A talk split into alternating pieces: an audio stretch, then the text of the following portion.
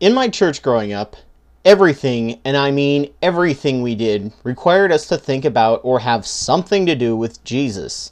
To spend any time not thinking about Jesus gave the devil a chance to make us sin. Even secular songs like She'll Be Coming Round the Mountain got the words replaced with We will learn of Jesus when we go to church.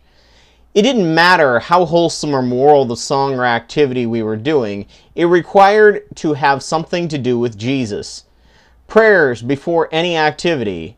One of my friends at the center, who's a former creationist and still has to hide it from his fundamentalist family, reminded me of this when we were going to start playing Settlers of Catan, and he half jokingly asked, You mean praying before playing this game isn't in the rules? As a child, I was obsessed with Christianity. On top of an Asperger's like obsession, my fear of hell and fear of hell for others kept me incredibly focused on Jesus. Hypnosis is the act of focusing on one thing to the point that you reach an altered state of thinking where you're open to suggestion. This allows your reality to be twisted. It can be used for fun, like stage magicians' tricks, or it can even be used to implant false memories, like bad psychologists who want to make money off of you in counseling when you've had a fake repressed memory rise of your father molesting you. Scientists really do not know what causes a person to be more or less susceptible to hypnosis. Children are especially vulnerable and open to suggestion. Perhaps one of the positive side effects of media induced ADD in the new generation is their inability to focus, preventing them from being affected by suggestion. Hypnosis was, of course, considered evil by my church, and a possible way for demons to get in we didn't even know what it really was, and that our single minded focus on our faith was hypnosis as deep as you can get. I have a very vivid memory of playing baseball or one of our Calvinball esque versions of it in our front yard. I remember it hitting me that I had not thought about Jesus for a whole hour because I was so focused on the game. I felt a pang of guilt shoot through me.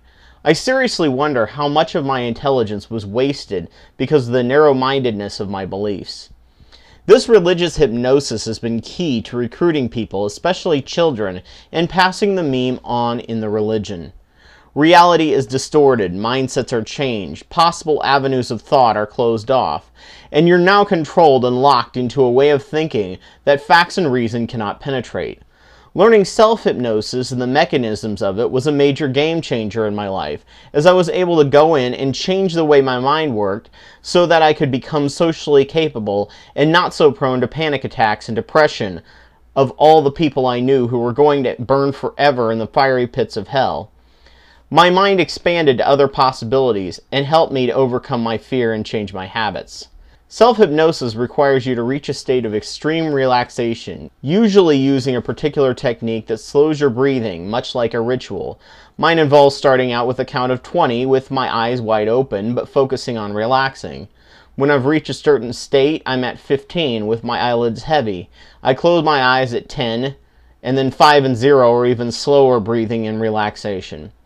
Unlike meditation, it doesn't require you to stop thinking and focus on one thing. Your brain can wander all at once, but you then focus on what you want and what you want to change and figure out little ways to mentally feel like you've exerted the change.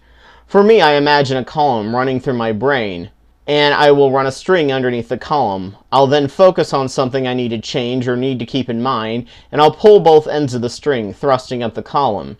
Depending on how opposing to my normal ideas the thought is depends on how hard I'll need to mentally pull, whether the column will shatter or pass through. I usually need to do this exercise around three times before I've made significant changes to my thoughts and behavior.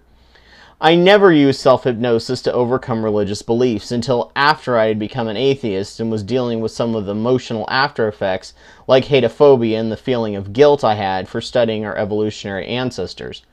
Mostly it's, I'm slacking too much, I need to change that. Or, I'm too socially afraid, I need to change how I view a social situation so I don't end up feeling embarrassed. Changing these things about me also had the side effect of making me less afraid to question less afraid to doubt and less afraid to study new ideas. Hypnotism requires several factors. Relaxation, the feeling of community and singing helps with this in the church. It uses ritual to get your mind out of the reality which religion is rife with. Many of their buildings are intentionally set up to be so different from normal life, with the pulpit as the central focus to the viewers.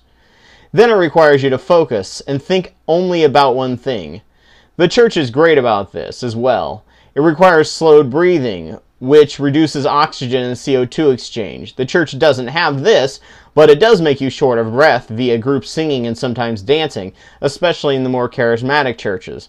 Eddie Izzard's rendition of the Anglican Church's worship service may indicate why their numbers are declining yearly. Lastly, symbolism to focus on changing your mind.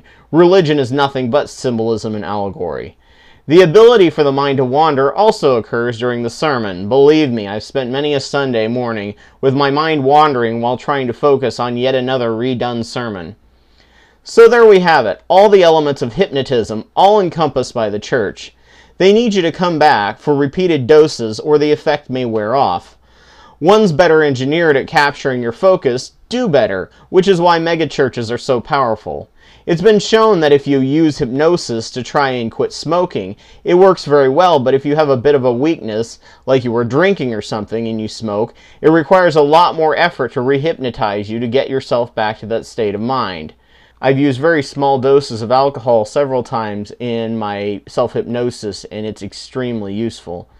It's why it's so hard for a formerly hardcore Christian to return after losing his faith. He knows the methods used and is now immune to them. It would take something extremely mind altering like death to cause the return to religion. I recently talked with someone who still goes to my old church, which has given me new perspective on my past. I felt like our youth group was losing focus on Jesus back when I was in it. It confused me and disheartened me. We did a lot less that was focused on Jesus and actually allowed more secular entertainment in during our teen years. We spent one night actually watching Grease, which I thought was just appalling, condoning premarital sex. As it turns out now, the youth group has been taken over by my youth pastor's daughter, and the beliefs and teachings are now a lot more moderate, focusing more on social community and charity, and much less on brainwashing, changing with the times. It must change or die. Religion has continued to evolve with every generation and will continue to do so, although many are completely oblivious to it. If they went even 25 years back in time, I don't know if they would recognize the church and its attitudes, much less back in the years of the early church. Forcing children to focus on Jesus out of fear or love is a powerful tactic that works, but if they ever break out of the hypnotic spell, they will never return.